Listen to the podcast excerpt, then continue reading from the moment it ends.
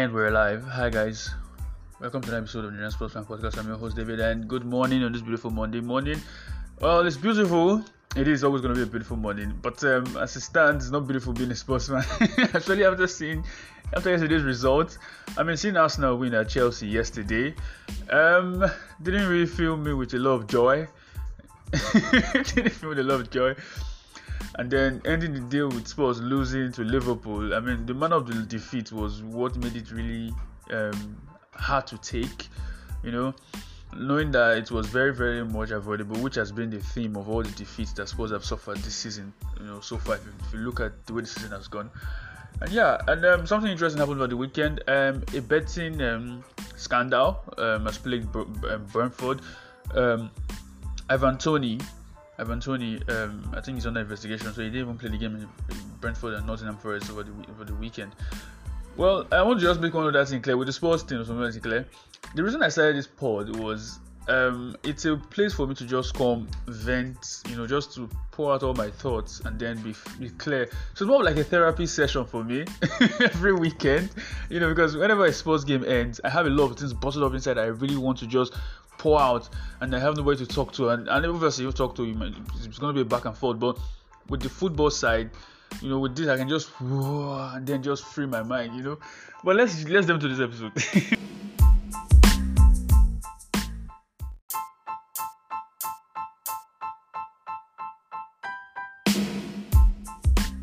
And we begin our, our journey at um, Nottingham Forest. Um, this game between Brentford and Nottingham Forest, this game ending in a 2-2 draw goals. Um, an own goal from an own goal in this picture though, and Jorgensen. But Morgan Gibbs White scoring first, the collider from um, Mbeumo, and then um, Wissa, Yoane Wissa scoring to make it 2 1. Then um, there's like a last minute goal from a Brentford defender to make it a 2 2 draw. It's quite a, it was quite an even game. The possession stats were quite similar. Not not very similar though, 47 to 53%, but it's quite close. But um, Nottingham Forest seem to really dominate a lot more in terms of the shots and the um, the shots they created. They even had more on target. So even on paper, you would probably say um, Nottingham Forest deserved you know the result, but you, know, you get what you you get what you deserve. I think the the, the, the equalizer was eventually going to happen when you look at the stats that the match the match the start of the match. The next one is Wolves and Brighton and Wolves losing this game 3-2. It was very interesting that that Wolves lost this game Cause um, why okay? Why is interesting is this? I mean, their record is bad at the moment. I don't think they've. I don't. I've, I don't think they've announced their new manager yet. I will check. I think they have. I think I saw something along those lines. I don't know if if Lopetegui, Lopetegui is the one. I think the one they're trying to get. Yeah, Lopetegui is their new manager. Um, just confirmed. Their new manager is, is, announced over the weekend. So I, I didn't I didn't watch this entire game. So I didn't really observe to know if he actually took charge of this game. I only saw the highlights here and there. But from the highlights I saw, well, I listen, Bright. Let, let me just talk about Brighton because I think they're the ones I have a lot more information on than Wolves, and I just think I'll just have to give them credit for this game. Not only did they deserve this win, I think they played played really well from from what I saw. They played really well in this game. And listen, the the he was their manager. When he his start was quite slow, but when you watch Brighton in those games they didn't win, you would know that there were signs. For example, the 3-3 draw at Anfield in his first game, they were 3 0 up, I think 2 0 up, and Liverpool came back 2 1, became 3 1, then it became 3 3 draw. Had that hat from Trossard. Even in that game, they gave Liverpool a game, right? And that sort of reminded people that listen, if you get at Liverpool, you have a chance to be able to to win this game. And in, in that game, you could see signs. Even the game against Spurs that they lost, you know, you could see signs that yeah, they're going to get it right eventually. And since then, they haven't looked back. The, the one, the, the game against Chelsea was a proper statement that they sent out, and then going to Wolves and winning this game 3 2 was very proper. I mean, Mitoma, and their recruitment has been sound. And listen, I, I know people people want to to talk, uh, and, and if you want to give credit to the manager, that's fine. But I think I would have to give credit to, to Brighton, the way they've run their club. You know, going back to the time of Chris, Chris as their manager, Chris Hughton, who was their manager, their style of play was very different from what they currently have when they brought in Potter. So they, they went out and said, okay, we're gonna change, have a change of a change of style, change of plan. We, we're up in the league, but we, we want to maintain our status, right? We want to have a style, we want to have this. They want to have an identity, right? And that's what they've done. I think they're not the first team I'm seeing trying to do something like this. I, I think eh, it was the, the, the Swansea, although Swansea came up with that identity, they, they had this style. They came, even when they came up in the league, they were still playing with that style they were playing in, with the identity passing, you know, a lot of that. But I think Swansea's problems was more of in the transfer market side, recruitment side, where they that's where they sort of struggled. Recruitment side was where they struggled, where they were not bringing in players, enough players. They just they just weren't doing enough. But they had that foundation right in, in terms of how they played. Fast forward to currently with Brighton, I think what they've done really well, they've gotten right is the recruitment side of it, of things, where look at their signings and how much they've been able to command for the players they've been able to push out, and then to be able to bring in players. As I think there's a, there's a, there's a they, they are beginning to have seen their teeth in the South American market. If you look at Caicedo, for example, now they brought in Caicedo, right? Moses Caicedo. There's another South American player. I can't remember his name. Remember his name right now. They are currently linked with. They're about to rec- recruit. Probably in January he's going to join. And if you look at Mitoma, Mitoma scored. Mitoma was even good in the game against Spurs. I think he was good in the game against Liverpool. So Mitoma is somebody they brought in. And even before that game, also there was another game he played where he actually looked good. If you look at the games that he has actually played. He has looked good. That's a player to look out for. I think he played wing back for them over the weekend, but he's actually a winger. Might mold him and mold him and mold him, and then he becomes really good. Now, if you look at Leandro Trossard currently, Trossard also. When remember when he was at Bright, when he joined at that period when he was first few game, very like, ah, this guy looked good, but it's not really good. It's not. It looks very average. But now this season, he has grown into his role. And he has looked really good. He has looked the part. Leandro Trossard has looked the part already. So with Mitoma, it's somebody that it's someone that you're thinking, okay, is this the guy that is gonna they're going to groom to replace Trossard? Because that's what it's looking like right now. Because it reminds me so much when Trossard has joined and all that. And even with Thomas, so, so far he has looked good as he since he has joined. So Brighton's recruitment is one thing that you have to you have to really applaud. You know, not just not just the fact that they've brought in players and they've they've sold not the fact that they've sold well, they've brought in players Besides that, there was Tariq Lamptey they brought in, right? And even if even Lamptey's injury, they've been able to play around it and find a way, even when it's not available. Then look at Lewis Dunk, right? Their centre back. I think he has been there longer than even Potter. And then we need to find a way. I don't really know much about Lewis Dunk's history before he joined Brighton, though. But you, you, you just when you just watch them, you just know that they know what they're doing. And even when they lost Graham Potter, they went in and got a manager with sort of a similar identity. And I would, I would, I would quite. I, one thing I want to, I would like to ask myself this question. I, if okay, rather, what I think, Joe. I do not think that um, Potter, De Zerbi, I don't think the recruitment side they are the ones handling. They are the ones. I don't think if those guys even went out and said they want to get players, I don't think they would even do as good a job as we would expect if they were bringing in these guys. If you get what I'm saying, because um, if you look at the work they've done, the recruitment side, there's a sense of continuity the job is coming in. The players who are playing are still able to just fit in easily without anybody trying to relearn the style and all that. So it's like they have a problem manager they want and they go get it. And if you ask me, so far, De looks like an improvement on Potter. It's not like, I mean, not only have they, they I mean, uh, looking at the fact that they've made so much money off Chelsea, I mean, the amount of money they got for, Correa, they've got into now reinvest in the squad. And I think so far it looks like Mitoma is the one playing there. it was Trossard playing there, but look, I think they brought in um, Estupiñán. Oh, he's actually their main guy though, but they've already replaced him already, far cheaper, and they've invested that money. They've kept that money in and probably invested elsewhere. If you look at how they've done conducted and done their business, I would say, well, they've looked good. They've done well, you know, and now they've got money off for, for Potter too. So they're in good, they're in good hands. And Man City versus Chelsea, Fulham here. Uh, Man City win this game 2 1. And I remember why why why this game is of interest to me is um, already it's an interest to me anyways. It's sort of interest is not only did they they got they got sent this guy got sent off Cancelo got sent off got a red card. But why it's funny is because um, I remember having this debate some weeks ago with some of my friends right? And then we're arguing I was talking about how Cancelo I think there's three options right? Cancelo Trent and um, and uh, Reece James, right? And I said Cancelo is.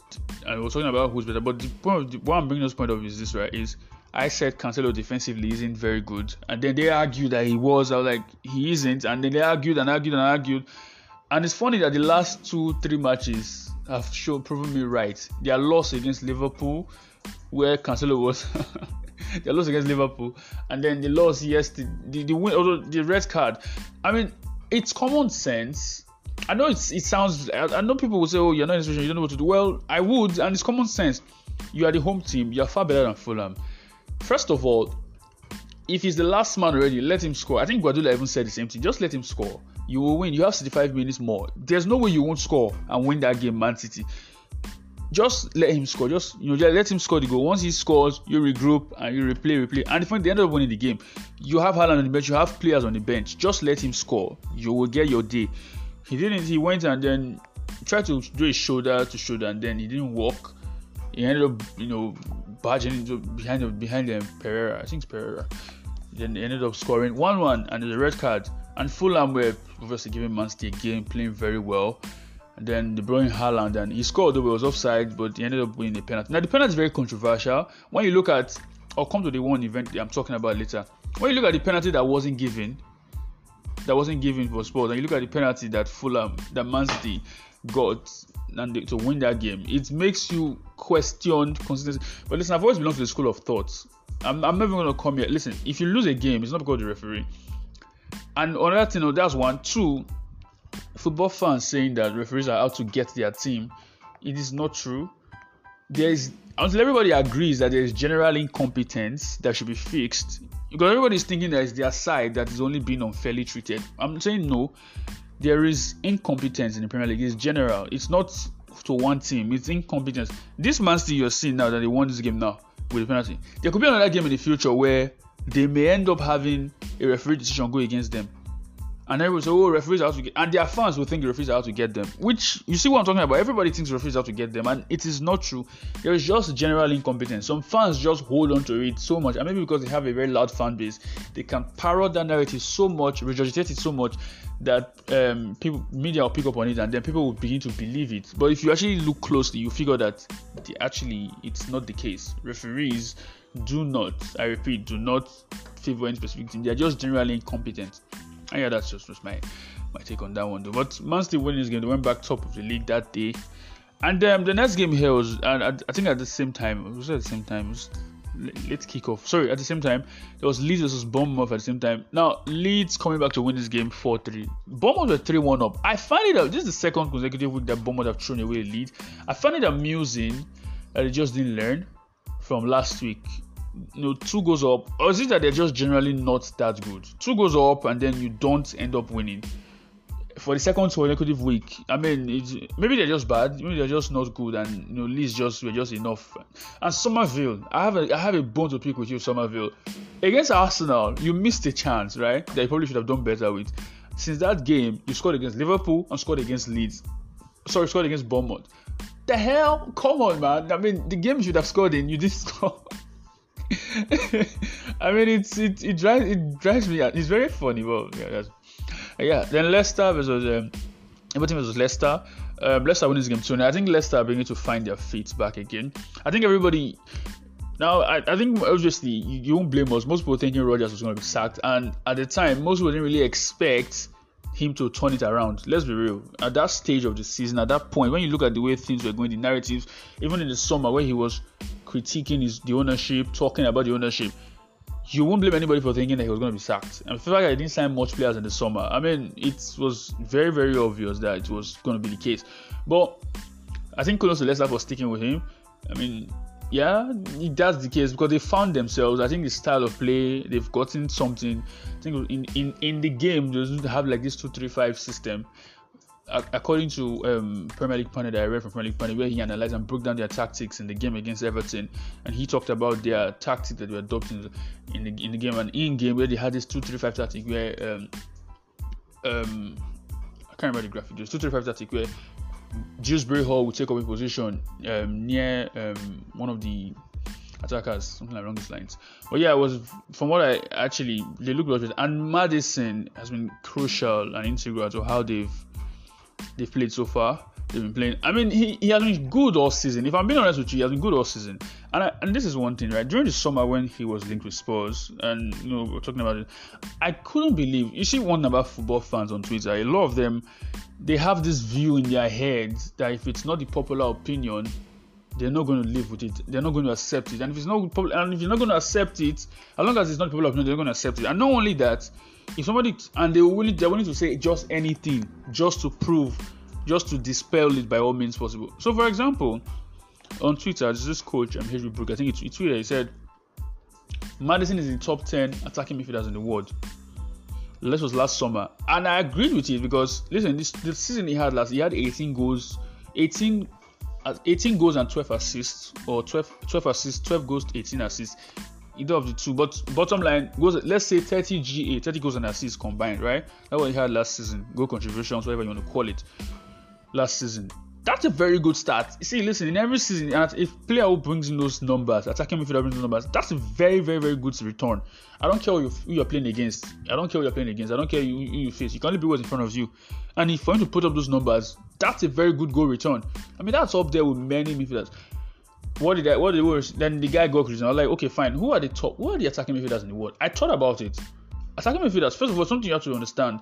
It's not a role that's popular anymore in football. If you if you if you get in football nowadays, um, number 10s, attacking midfielders, what they call them, their role has changed in football. So they don't play like they were like this designated number 10, those positions. So now when you check, what you have nowadays are mostly inverted wingers or maybe attacking midfielders who they've been converted to like um, box to box, similar to box to box, not exactly box to box. Let's say like KDB role, where um, they they don't they are not just tasked with just attacking alone, right? You know, before then they were just allowed to be luxury, they're allowed to be the luxury player. Everybody does the dirty work and just give them the ball to do what they have to do. You know, nowadays they're more of you know that role where they they are allowed to defend, they come back to press, they, they are involved, they're heavily involved. Back then you could go somewhere like James Rodriguez, you could go the entire game, and as long as the ball falls on your feet and you can do whatever you want to do, do your moment of magic. But everybody else does the work for you, and you're allowed to be the luxury player, but it doesn't work like that anymore, right? So I was like, and that's one. Now, even even despite that, you know, sorry, even apart from that, most teams, with the fact that most teams are moving towards a 4 3 3 system, everybody's playing 4 3 3. There's almost no need for that kind of position, right? So either you have a trequartista who plays in the deep line, who's the deepest line of the three in the midfield, or one of them is like the box, but still, it's still not that kind of role. It's still not that kind of role. Your creativity comes from somewhere else nowadays. I looked around the Premier League. I was like, I don't see anyone who's apart from De Bruyne, obviously, in terms of that position. I can't think of anybody else who's better than him. I thought about even last. I was like, nobody else is apart from De Bruyne. Nobody else is better than this guy. Okay, let's leave the Premier League. Let's go elsewhere in the world. Let's go to um, German Bundesliga. How many attacking midfielders are there? Bayern Munich don't play with attacking midfielders. They clearly don't. They don't play with midfielders. they don't. Dortmund do not. They don't play one. They don't. They don't play one. I mean, they don't. Right? you checked around. There was nobody. I was like, so what? What's the debate about? Why is everybody disagreeing with? Even go to Serie A, there's no nobody. You can't think about who is better than the who was better apart from KDB. I could think about even if the other players are there, but most of I mean, Calhanoglu is not better than him. No way, he's not. So who are you thinking about? And then when I went, I was like, no. I said this is why I don't think he's better. And I asked somebody, okay, fine, list the players. I mentioned, and the guy just listed, he was listing players who were not attacking midfielders, he was listing wingers, he was listing inverted wingers. Like, you see what I'm talking about? A lot of fans do not. And even last summer, whenever I held on Zoom, a lot of fans didn't say, a lot of fans thought it was average, da da da da. Okay, fine. Now the season has started. It's, it's now the popular thing to do to praise to praise um, Maddison. And see, this is exactly why you have to just stick to your own view and hold it tight. As long as you can defend it and you know very well that what you're saying is true, you just have to stick with it.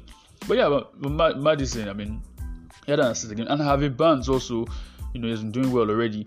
I think that's the next guy up. I think that's the next guy up. I mean, I've been monitoring the guy's progress for some time now. He's been looking good for some time. I think so far, I think he even spoke about trying to add goals to his game. I think so far he has really done that, and he's obviously he's quick. And um, I think the other parts of the game probably improve. But as time goes on, I think he will get better. But Leicester is it's good to see that Leicester found himself, and obviously Tielemans. Tielemans is going to expire next summer. It's good to see that he's actually getting form again. Now, is he is still the big Wolves 4 0 last weekend also?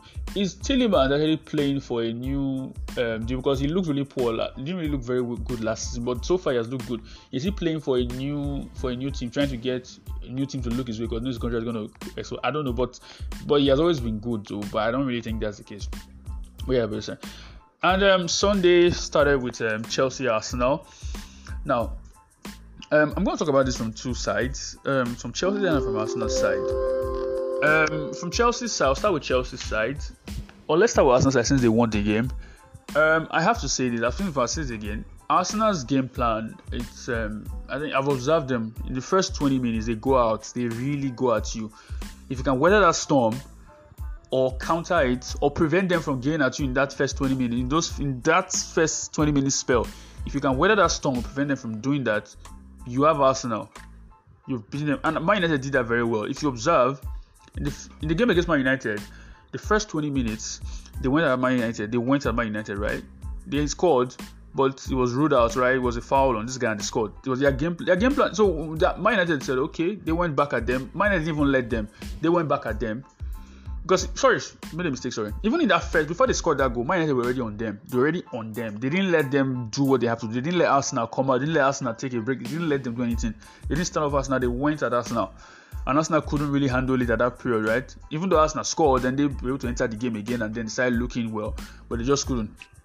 So it's so Man United were the ones who beat them. That's why they that's like their only loss this season. If you play Arsenal, right, do not let them stand off. Don't stand off. Don't let them have that first 20 minutes. They, that's what they've done. Once you have that, because that first they're searching for a goal or two. Once they get that goal or two, they retreat. When I mean retreat, not like they've given up possession or anything, but they, they reduce the intensity. They reduce intensity. Then second half, I think the last 20 minutes they try and raise it from they try and raise in the last 20 minutes. They try to raise in the last 20 minutes. So it's like it's game management. It's their game management. So what you do is do not let once you know these things, you have to match them in those two. You have to match it. Going against them and standing off and preventing and just you know backing down, it isn't the way if you're gonna do that. And I don't know if if Chelsea, if that's what Chelsea was aiming to do, but even if I don't think I was, I think Arsenal were just better than Chelsea in general yesterday because um, um, the first because whenever Chelsea got the ball, they just didn't know what to do with it. I mean, you see spells where they were breaking out, they were having a break, they were breaking out, and then they'll get in midfield, and then they'll pass it back, and then they will just not really be able to do anything with it. If you get me, they won't be able to do anything with it. They just won't be able to really threaten. They'll end up passing it back, and then that was just it. But with Arsenal, it wasn't the case. Now, even with Ben, with Ben yesterday, I mean, it was no surprise that Ben White was getting a lot of chances. I think he had one first shot in the first 10 minutes, he had another one. Ben White was just all over them, and after the first 20 minutes, they couldn't score the first minutes. But you know, I think most of the reasons Arsenal couldn't score was a lot of their final um, play in that final 18 just wasn't clicking, and that's probably why, my opinion, I think that's why they, they just just didn't work out for them. But Chelsea, on the other hand, just went. It was just a boring first half I mean, yeah, it was tight. If, if, you're looking, if you're, if you're looking, watching it for the tactics side of tactical side of it, then that's the case. But if that wasn't what you're looking out for, if you're just trying to look for goals, you just won't get. It. And it was no surprise. He created a lot of clear cut chances. And Jesus had the best chance of the game, and he just couldn't finish. I think this is one thing that makes it that makes it quite amusing. Is the fact that Jesus, you know, his goal return. I think the normal service going to resume. I think most people I think, uh, listen, most people know that Jesus is not a very prolific striker. He's not a prolific striker. But what Arsenal have done so far is by sharing their goals across the pitch. I think the fact that Jesus is, they have not had to be very reliant on Jesus to score. Is but it's really it's something that they should be worried about. He hasn't scored in eight games now already. He, scored, he hasn't scored in eight games, so he has five goals. Style like house on fire. I think most people got carried away but I think most people knew that this guy just was never a clinical striker. I think it has shown already so far. I mean, he might score again, but you know, it's it's just the way he has always been. Even at Man City, has always been like this, where he would start well, even if he would score the odd goal here and there, but he just wouldn't do that. But Arsenal sharing the goals across their team has sort of reduced the the um what I call it the impact is, is the right word to use the, the, the impact okay yeah the, the impact the lack of impact rather from jesus. So yeah um this scored eventually scoring from um, a corner um the corner was from uh, gabriel. Listen it, it's the, the manner of the goal right? If you're a chelsea fan you will really live it. I mean the way not only were chelsea so bad the way they defended that goal i mean thiago silva of all people you would expect that he would do better in that situation. And he didn't the ball just went through and then was just a t- and then Gabriel just tapped. And look at Cucurella. Cucurella was so bad all game. I think Brighton will be laughing their asses off right now. I'm sorry, language. They'll be laughing off. They'll be laughing so hard at the fact that they were able to fleece Chelsea for 60 odd million for Cucurella. And Cucurella so far hasn't looked good. he just hasn't looked good. I mean, how bad? I mean, how bad were Chelsea? They were just, they were, just, they were a disaster yesterday. Even if Arsenal gave them the ball to play, they wouldn't be able to score. I'm t- that was how bad Aubameyang couldn't do anything. Even if that was how bad Chelsea were, they didn't create a lot of clear chances. Nothing. Aubameyang was non-existent. it was just bad. Chelsea were so bad. And one I also want to talk about was Kepa. Uh, sorry, not Kepa. Um, Mendy. He had two scare moments of scare in the first half where he was getting closed in and then he, he made he almost made a mistake in two different occasions. And I find it surprising where he's, he's still doing that. He's trying to draw draw a challenge to himself and then once once it flops, he ends up you know it's one of those things that makes that amuses me. I won't lie. but yeah, well listen, um, fellow sports fans, let, listen if you if you Arsenal so far have looked good, right? And it's it's it pains me to admit that they've looked good and the way they've looked. It's one of those things. They, they, have looked good so far. I think people shouldn't be doing something like. And another thing people people have been saying so far that Arsenal they've not they, they've um, against the teams they've waited they meet somebody serious. Now you could argue that they they've met somebody serious away. They met Man United and they lost. People could hold on to that. But since that game, obviously that game against Man City has been postponed. But the game against Liverpool, they won. I mean, you could whether you whether you could argue that Liverpool were not have not been at their best this season, but on paper, that's that is a traditional top six rival, so they won. Against Spurs, they won. That's traditional top six rival. Against um, Chelsea yesterday, they've won. Traditional to, now, whether you say the reasons, oh, this is why Chelsea didn't win, this is why Liverpool, this is why Spurs, you know, whether you look at it, at the end of the day, those teams could have played poorly and still beaten Arsenal. But the fact that Arsenal still won those games, if we're being honest, if I have to be honest, painfully, trust me, I'm not, I'm not happy talking about this. I promise you, I'm not. if you, if you could find, if you, you have just be honest and say so far they've looked good, and you have to pray that their, their balloon burst very soon. and listen, Saliba and Partey, I think so. Those are the two. Those are the two most important players in this Arsenal team in my opinion. They are the two most important players in this Arsenal team.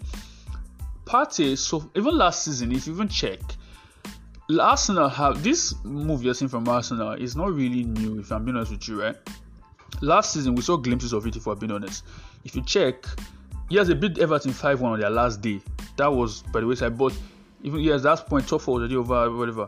But even before the top four, before that game against Spurs and before the Newcastle game, those two games when they lost, if you check, the game against um, even before before Partey got injured, I think Partey got injured, some of the players got injured. For those games, they did they, were, they looked good. I think the game against Leeds they won. Those games were Crystal I think it was Crystal Palace. Was it okay? They lost to Crystal Palace. But in those games where I think Partey was injured in those games, now Partey is playing with them. He's looked fit, and obviously the um you could argue that the game against Man United, he didn't play that. He didn't, I don't think he played that. It was um, Lokonga that played that game. So yeah, so there's a point to be made in that that maybe Partey Partey is their most important player so far.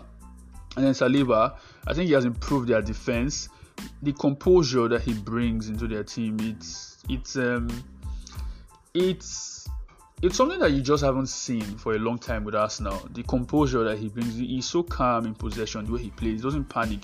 And there's one thing also you should also know when people start over celebrating your mistakes in games, just know that you're doing something right. For example, the own goal against Leicester, I think there was this one of their games again where he made a mistake. Was it the game against the draw against was it Southampton and the draw, the home the game against Leeds? Also, those games. You know, when you start looking at those mistakes, people are trying to hype it. Just know. Ah, trust me, I don't like talking about Arsenal like this. It's it's not easy. but yeah, when is that hyping those things, you know that you're doing something right in your games when that you're playing.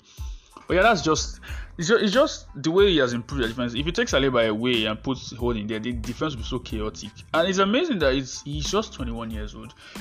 He's just 21, you know. And another thing, looking back at 2019, when um, let, let, let me let me give you a big a backstory here. Right? Let, let me just say it anyways.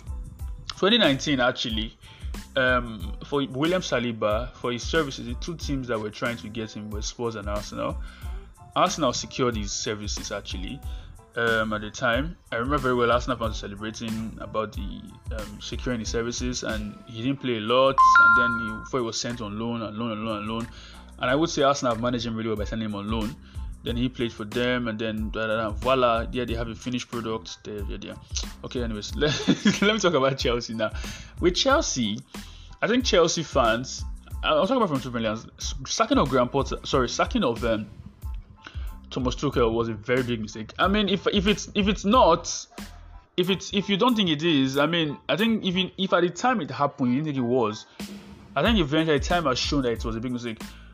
At the time of at the time of his sacking, my surprise, I think I remember saying that my surprise was that he he got sacked way early. You know, I was surprised it was it happened so soon.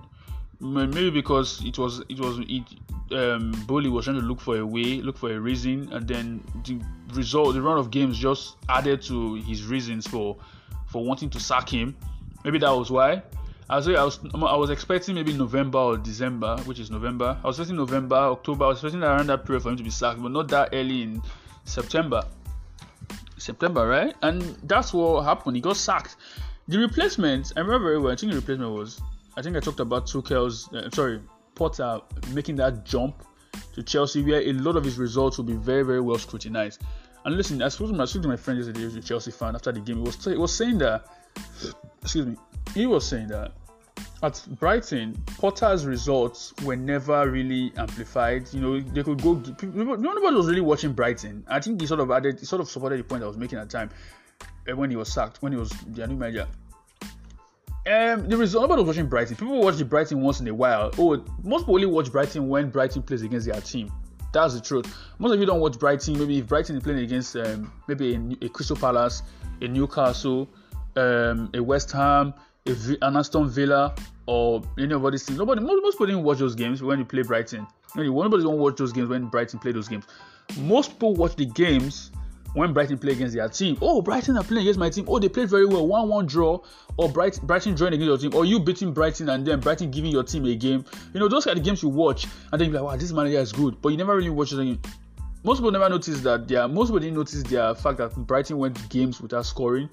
The only time people started noticing was when it was amplified. Now, at Chelsea, it's going to be amplified. Losing two matches on the bounce in that manner. Well, listen, losing 4 1, they look clueless when they lost 4 1 to Brighton last weekend. Losing to Arsenal, they look so clueless. I mean, Sterling was so bad. Birmingham was so bad. I, I, I remember when I stated the fact that when Chelsea got the ball in midfield, they couldn't do anything. Even when they would move forward, they just couldn't do anything. No, I can't remember a clear cut chance that they had in that game. I can't remember. Yes, they could, but I can't remember one. That's how you know the games you watch and say I can remember this one off the top of my head. This is a clear cut chance that they had in this game in this moment. But we you just couldn't. I just can't remember anyone that I say okay, this is a clear cut chance that they had in this game. None. You could remember. None. And yeah, maybe they, they brought on Pulisic later. They brought on um, some of the other players later, but None. Correa was so bad. I mean, the fact that he was, even for the goal that they conceded, he was just hugging Xhaka. he was just hugging Xhaka. and then nobody was picking up Gabriel. He just got, he just went and tapped the ball into the net. Free, free goal. It was just so bad. I mean, Chelsea was so bad. They clueless. Now, I I'm, I don't know if you expect Boehly to sack Potter mid-season again. I don't know. But listen, for me, this is my view on the whole thing. I think Chelsea at the time, the replacement was, I think the replacement was wasn't re, was a bit underwhelming. I know people don't talk about the style, the work he did at Brighton, but looking at the way Brighton are performing without him, I think it's pretty obvious that Brighton, a lot of the system, the the machine, Brighton have a very well-oiled machine where they have a manager, a specific manager for a system. So there's a lot of work that have been done behind the scenes to build up what Brighton have right? Potter obviously doing was doing a very fine work there, and so bringing in the Jeb who has similar philosophy, similar style of play, not maybe not exactly similar style play, but philosophy-wise, I think they are very similar. You know, even you know, bringing in somebody like that to just come in and continue what they already have. I think it's obvious that Brighton's system was more of them the system of the club rather than just Potter alone being the guy. Because if Potter was the guy, as he left, Brighton's style would have crumbled. But they haven't, and they're still playing well. They're still playing. They still look very good. They still look threatening. They still look a threat. Their recruitment is still top notch. It's very likely to be top notch even in January. So it's it's not far fetched if you when you look at it. So I personally think you know that um, Potter it's going to be very difficult. Especially it's going to be very difficult, especially when the results so far haven't looked very good results are looking good. Losing, losing two on the bounce is, and losing two on the bounce at any level for a big team, it's not looking good. Your your fans are not going to be happy. they are not going to be happy. Your fans will definitely make you know that, hey there, man, you're losing two on the bounce. It's not looking good, man. You know, fix up yourself. Fix up, fix up your, fix up your life, my guy. you know. Listen, it's if they if they had left Tuchel and maybe till now, and then maybe they sacked him over the World Cup break, and then they bring in someone like Enrique who's done with the with the World Cup with Spain in January, you know maybe at that time you can understand, but because that many much available, and and not I've always said is over the years Chelsea this this system of manager doesn't play well, they sack him, bring somebody mid-season, person regalvanizes the team, and then they go on and win a trophy or two that clearly eventually was going to run out. It was eventually going to run out at one point. I, I think people were thinking when, when, when. Abramovich did it so well though, but another thing was they had they always had top managers available. There was always one top manager available that they could assess, right at the time, and they could get. I think at the time when Tuchel was sacked, there was none available. So going to poach Potter from Brighton looked like the quite easy and obvious um, decision you know, to make. Because if you check, they couldn't get Enrique from. Enrique was probably Enrique and Zidane were probably the only two top managers I know that were available. Keyword available in quotes, available in quotes because Zidane was more available than Potter, but sorry, was more available than um, this guy. Um, Enrique, but Enrique was in, with the coach. But, but I'm saying that between two of them, I think the Chelsea were more likely to get Enrique as manager. But getting Potter, that's why I felt like sacking Tuchel was too early. At least Tuchel would have known to put up a fight, you know, do well and all that. But now going into this period, now obviously the break, going to the break before the World Cup, they haven't really looked, they haven't looked very good. You know, it hasn't looked very good, and and, and you, you don't now the way Boehly has so much trust in this guy. Chelsea sacking two managers in one season will not look good at all. It's not going to look good for their image or anything. It's not going to look good on Boehly. It's going to it's going to it's going to feed into the narrative that a lot of fans have opinions they have about him that he doesn't know what he's doing. He's gonna fit into that that that opinion, that narrative. He's gonna fit into it so much. A lot of fans will parrot, parrot it and regurgitate that view so well. So it's not gonna look good for his image. But uh, listen, with, with Chelsea, I think they might have money to. I'm bringing in Nkunku also in next summer. I don't think that's an issue. Then they have to get in recruitment. They have to get their recruitment right. So they have to look at trying to get creativity because yesterday that was one of the biggest issue um, another thing also, whenever they brought in a new manager mid-season, there, there was already a spine that was good enough to do it. So in the season they won the Champions League with when they sacked AVB, brought in um, um, Di Matteo, right? Oh, Di Matteo, oh, wasn't top manager though, but they brought him in. There was already a spine available.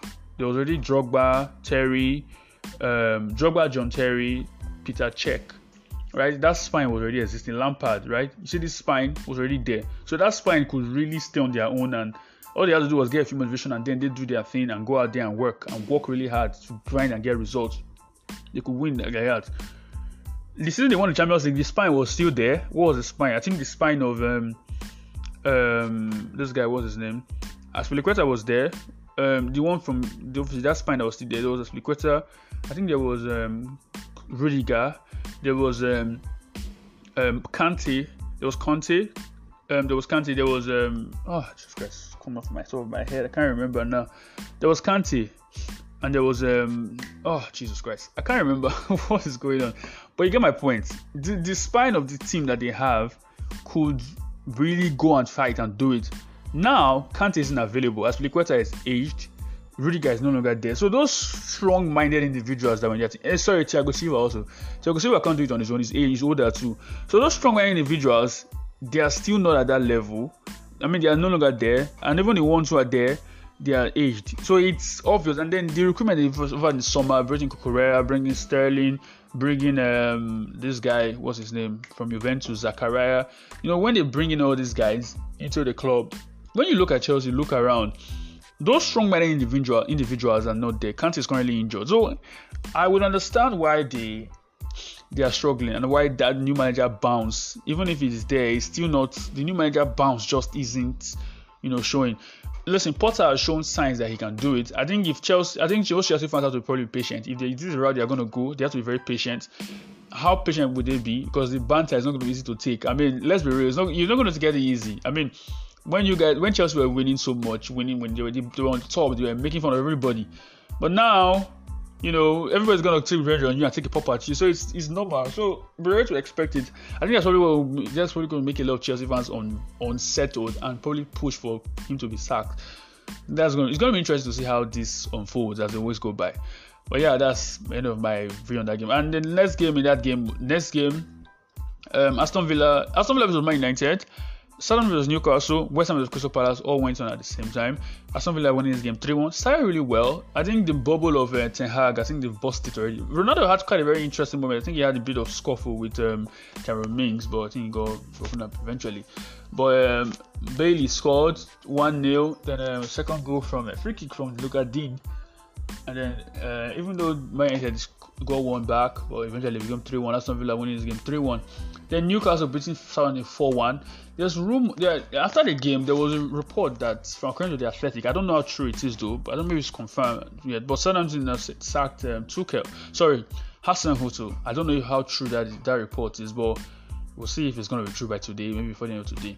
But Newcastle winning 4 1. And again, Newcastle have done really well you know, with their turnaround. I've said it say again, you know, their recruitment over the last two windows. The fact that they were relegation favorites last year, this time last year, and in two windows they've changed their they've turned their fortune around.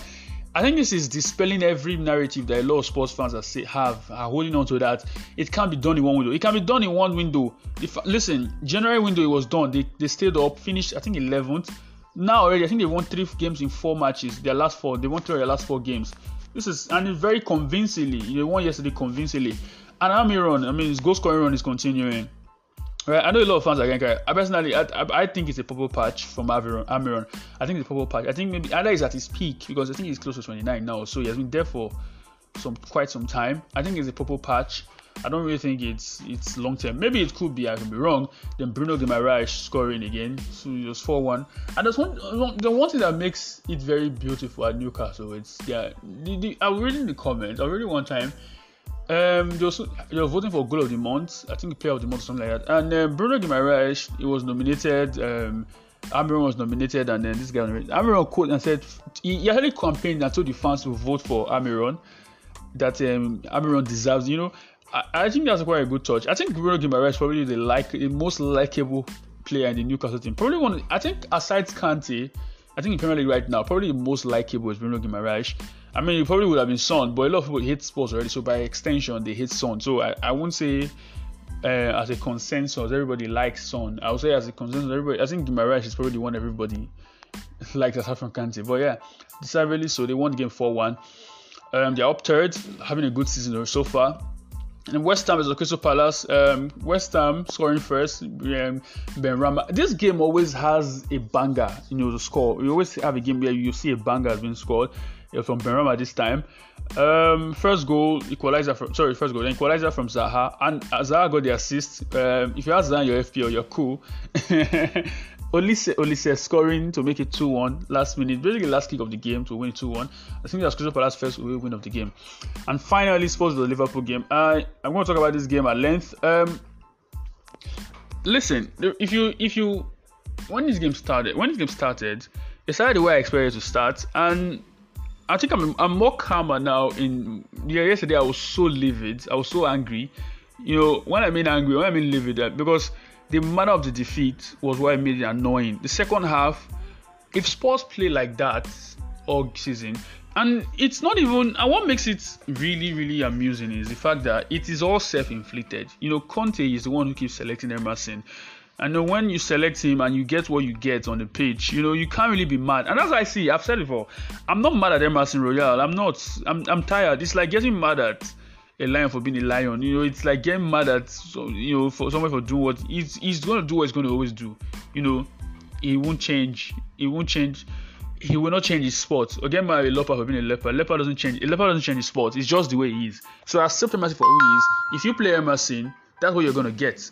You know, and you know, and, and it's it's one of those things that really um, uh, really annoys me. You know, when I see Conte, when you see Conte get upset, I'm like, guy, you can't really get upset. You, you selected him, you know, you selected him. so now the team starts basically the same team that started in Champions League, except um, with the exception of um, Son, who got injured, who got injured, and um, Moura. I think Moura didn't start, so there was a bit of um, there was a change in this in the personnel. But you know, it was 3-5-2. Perisic starting like second striker behind Kane. It was 3-5-2 between Spurs. Listen, Spurs started very slowly. Um, they started very slowly. Had to wait the Liverpool score.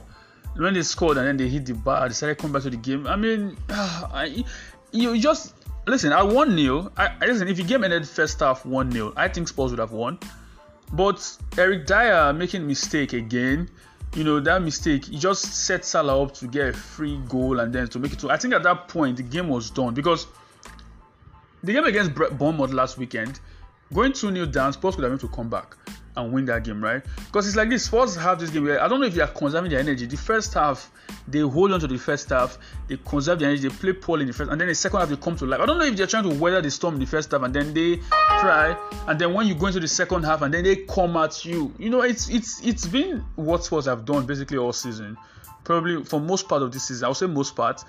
And I will not be surprised if you check the. I suppose they have scored the most goals in the second half, or scored more goals in the second half, and scored one more points in the second half. From one, this is exactly why Spurs have more points from losing position so far this season, because they they come in the Newcastle game the same thing. First half play poorly, second half come alive, score one, but it's not enough.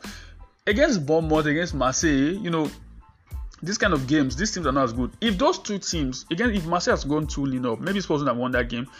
If these two teams go up, go a goal up, and then you come back to this game, you're trying to win. It's it's not it's not it's not easy. I mean, against Liverpool and Newcastle, who have been good so far this season, it's obvious that they have that it's going to be difficult to equalize and get, make a 2-2 draw. Although Spurs probably could have, it was 2 2 um, um, 2-2 draw, probably could have because um, hit the bar. I think on two occasions. Spurs just looked better. Perez hit the bar. uh, I think the first also hit the bar. Spurs should have probably should have gone. So, Spurs deserve something from this game. And it was no surprise that Kulusevski being introduced, you know, sort of gave Spurs the he won an assist, got an assist immediately he got onto the pitch. And that's Kulusevski who is not even 100%. It's going to be, uh, and the fact that he's not going to the World Cup is quite a good thing because um, he's, he's going to use the entirety of December to really work work out and be prepared for next year. Listen, I, I think I think I, and this sort of confirmed what I'm saying all, all season. I think absence of Kulusevski, our team just suffers. If you look at the stats that Spurs have with Kane and Son, you know when Kane, Kane when he played, I saw his stats in midweek. When when Kulusevski plays, the the the gulf in class between when he plays and when he doesn't play is just so wide. You know, Spurs lose more points. Spurs don't create as much chance, don't score as much goals when he's not playing. But when he's playing, he's look. I mean, the fact that and the thing about Chris, when he plays, he makes the right decision almost every freaking time. Almost every time he plays, he makes the right decision almost every time. And it's it's it's um it's one of those things that you, you just I don't know. I think Spurs have been very unlucky, very unlucky. You know, apart from the fact that you know even though they play poorly, I think so far luck has come in. Some of lack of luck has come into it. I mean, losing um Richarlison and Kulusevski for large portions, and then Kulusevski having couldn't. I don't think he was feeling able to start this game. He played immediately, but he wasn't. He he walked. He, was he got into training, but he wasn't good enough. He wasn't fit enough to start the entire game. I think Kulusevski playing. If he started this game against Liverpool, maybe Spurs would have won. If he started, he would have won. I, because I remember how many games I can remember. The game against Arsenal, I think if he started that game, Spurs would have actually won or gotten from that game. The game against um, um, Newcastle, the same thing. Have same view. I think if he had played from that game against Newcastle, I don't know if derby that he has been out. All the games Spurs have lost, if he had actually played, Spurs would have actually won or drawn them. It's just it's just so different when he plays and when he doesn't play. And listen, you know, um, yesterday when, when the game ended, I was very upset. But I sat and I thought about it. You know, do you really expect much from the game apart from being upset at the players and why they don't start the game very well? Let's be real um, Kulusevski was our only hope or in terms of creativity, right? So most people don't like Moura, most people don't like Bryan Gil. So your only your best bet is Kulusevski, right? He's not 100% fit. So I can understand Spurs not starting him in that game and trying to preserve him and conserve and see what they can hold on to with him on the pitch, right? With him on the bench. So I am not with the injury crisis Spurs have, especially in attack, Son out, Richarlison out, and Kulusevski not being 100%. I can understand why I can the result was hard to take, but if you look at the circumstances surrounding it, you you you might say, okay, fine, you understand. But I don't really know if I can fully accept that loss because um it's it's very if you look at the fact that Liverpool they were there for the taking and the manner of the, the defeat, the fact that the two goals were a giveaway for Salah. I mean the fact that Salah had free space and then the second one, Son just I mean Dier just headed it back. I mean it just showed lack of awareness. Headed it back, tried to head it back to Lloris gave it to more um, Salah and Salah scored. I mean, listen, a lot of you hype up Dier, it's obvious that he's not a good defender. And listen, when football, one thing, football fans don't even understand is, you know, I don't know, maybe they understand or they're just trying to believe, or maybe it's blind faith. They're trying to hold on to the one good game a player has. Just because a player have a good game once in a while does not mean that's their standard. Even Paul McShane and Titus Bramble, they've had good games, but they are generally very bad defenders. Generally known as they are generally known for more comical defending than they are known for good defending. That should tell you everything you need to know. Once you are known more for something than you are for the other, that is who you are.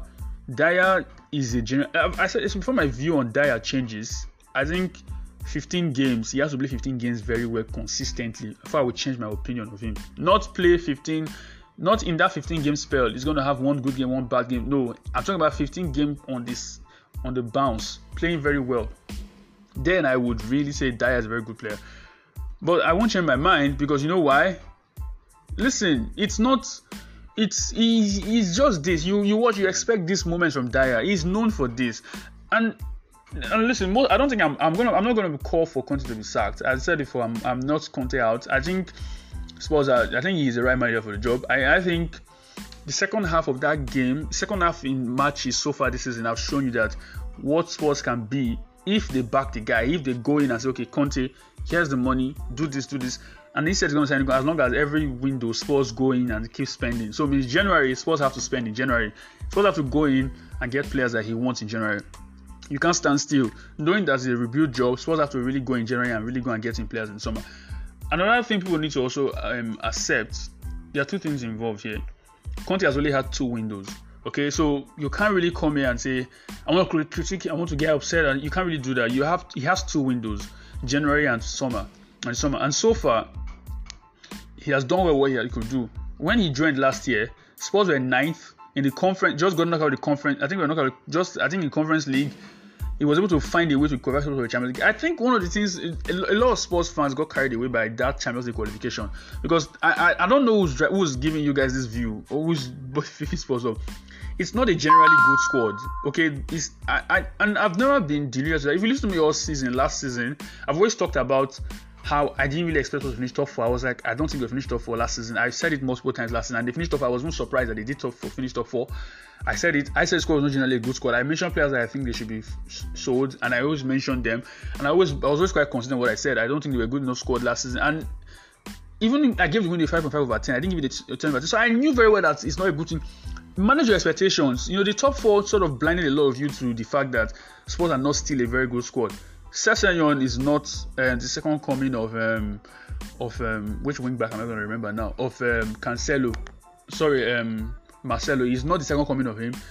Um, Emerson Royal is still, listen. As long as you have too many of these guys, Emerson Royal, Sessegnon, Dier, um, um, Will Sanchez. You know these players are too many in your team. Once there are too many and they are in a key in a key position in the team, means look at them, look at the amount of people I've mentioned. There's a great chance that at least two of them will always play a game. As long as two of them always play a game, you know, you whatever you see, you see, you're gonna get it. You're gonna whatever you get, you, you see, you get. You know, you just take it like that. And that's what I'm talking about with Spurs you know, do not get carried away. And, and okay, fine, sack the manager. Who are you going to bring in? You bring another manager, and then he comes in, and then you he, he has this manager. I don't think he's going to be a manager bounce because last year Conte couldn't give get a manager bounce, couldn't get those new manager bounce out of them in the first in that training last year. It was he had to he had to be a January window first before you could get that manager bounce. So you're seeing that it's ridiculous to even call for him to be sacked. But if it happens, you're gonna go back to the same spot you were last year and then you just do another rebuild, and then you get to the same position again next year because new manager is doing a rebuild, trying to. So you, you see why it's not it's not a good idea to even call for a sack. I do not really want. I don't even know why you guys are doing this. You, you are just overrating the squad better than it is. It isn't. It's not a good team. It's not a good squad. Just accept it, manage your expectations, and be hopeful of what you get. You know, look January window. I think a lot of Spurs fans should really push pressure, put pressure on the ownership to really go and get recruitment. Because if you want to if you really want to be serious, you have to. Do not go about and start giving Windows 8 over 10s when you know that the entire squad was not be fixed. It's not be fixed. If you know that the bad players are still here, do not give the window an over 10. Give it a 5. Give it the window for what it is, a 5 over 10 or 5.5 over 10 until your demands are met. Do not say, oh, there's a new flashy player here. Oh, yeah, the squad. No, don't do that. You know, don't. You just get carried away so freaking easily. But in turn, I could. Yeah, it's just football fans being fake, oh, though. But I, I don't know why they, they, they always fall for this every freaking time. But that's my, my take on that. Back to the game. And there were moments in that game, again, like I said earlier, um, the penalty that Fulham, Man City won against Fulham, um, it was funny because um, it was quite similar to the one Cesc should have gotten. Um, Spurs should have gotten against Liverpool and probably even the red card for Trent, and he wasn't giving Dingo Rivera. This is back to my point. I'm not going to blame the referee for that loss. I'm not. I, am going to be consistent here. It's not the referee's fault. If Spurs started that game very early, you will not even need to. Again, the referees make mistakes all, all games there, there's a general level of incompetence in refereeing in Premier League at the is and at the stands, Premier League is the most watched league. At the moment, it's probably the highest level. You know, at the highest level, if I'm being honest, right? It's at the highest level because it's of the top five leagues in, in, in, in Europe, right? So at the highest level, the fact that the level of officiating is still that bad, even with the with the introduction of technology like VR, they are still bad. It means that there's just maybe it's just time to just you know, accept that it's time for personnel change. We're going to do a personnel change. How many people want to be referees? I said this for one of my episodes last last summer, last season. How many of you want to become referees? Nobody raises their hand. If you do a five-a-side team and you want to select players, who wants to be the referee? Nobody raises their hand. So if you, if that is the case, since you are very well aware of that, then what exactly is the reason for you know people, people saying we want more referees, but nobody wants if nobody around you, you, you don't know anybody wants to be a referee growing up, and that's exactly what I'm talking about we are very well aware of very well aware of this. So you know, just accept what you go. just take what you. Except there have to be more programs to encourage people to be referees, and that way you get the competent hands in. Otherwise, you you won't get the, worst of the worst. You know, and, and that's just it. And it's it's one of those. It's quite sad, but it is what it is. You know. No, I'm not gonna blame referee for that. Referee for that lot. Yeah, it could have been a penalty. It probably have been a red card. But even last season, also the two-two draw. Emerson Royal did that to I think Jota, right? You know, it wasn't giving though. But you see what I'm talking about consistency. And I don't say we're asking for consistency. I'm sorry, man. Most people just want referees to be in their in, their corner. You know, so I'm not gonna blame the referees. If you play a good game in general, you will not even care about those things. I remember remember the game some years ago when Spurs played against Sunderland. Um, Vertonghen, scored a goal that was wrongly ruled out offside. Vertonghen was in his half when the ball was played to him. I think Chris Foy gave it an offside, which was a very dumb decision. It wasn't an offside. Spurs won that game 2 1. You know why most people don't remember? Most people remember the offside and they laugh it off. You know why Spurs people don't care about it?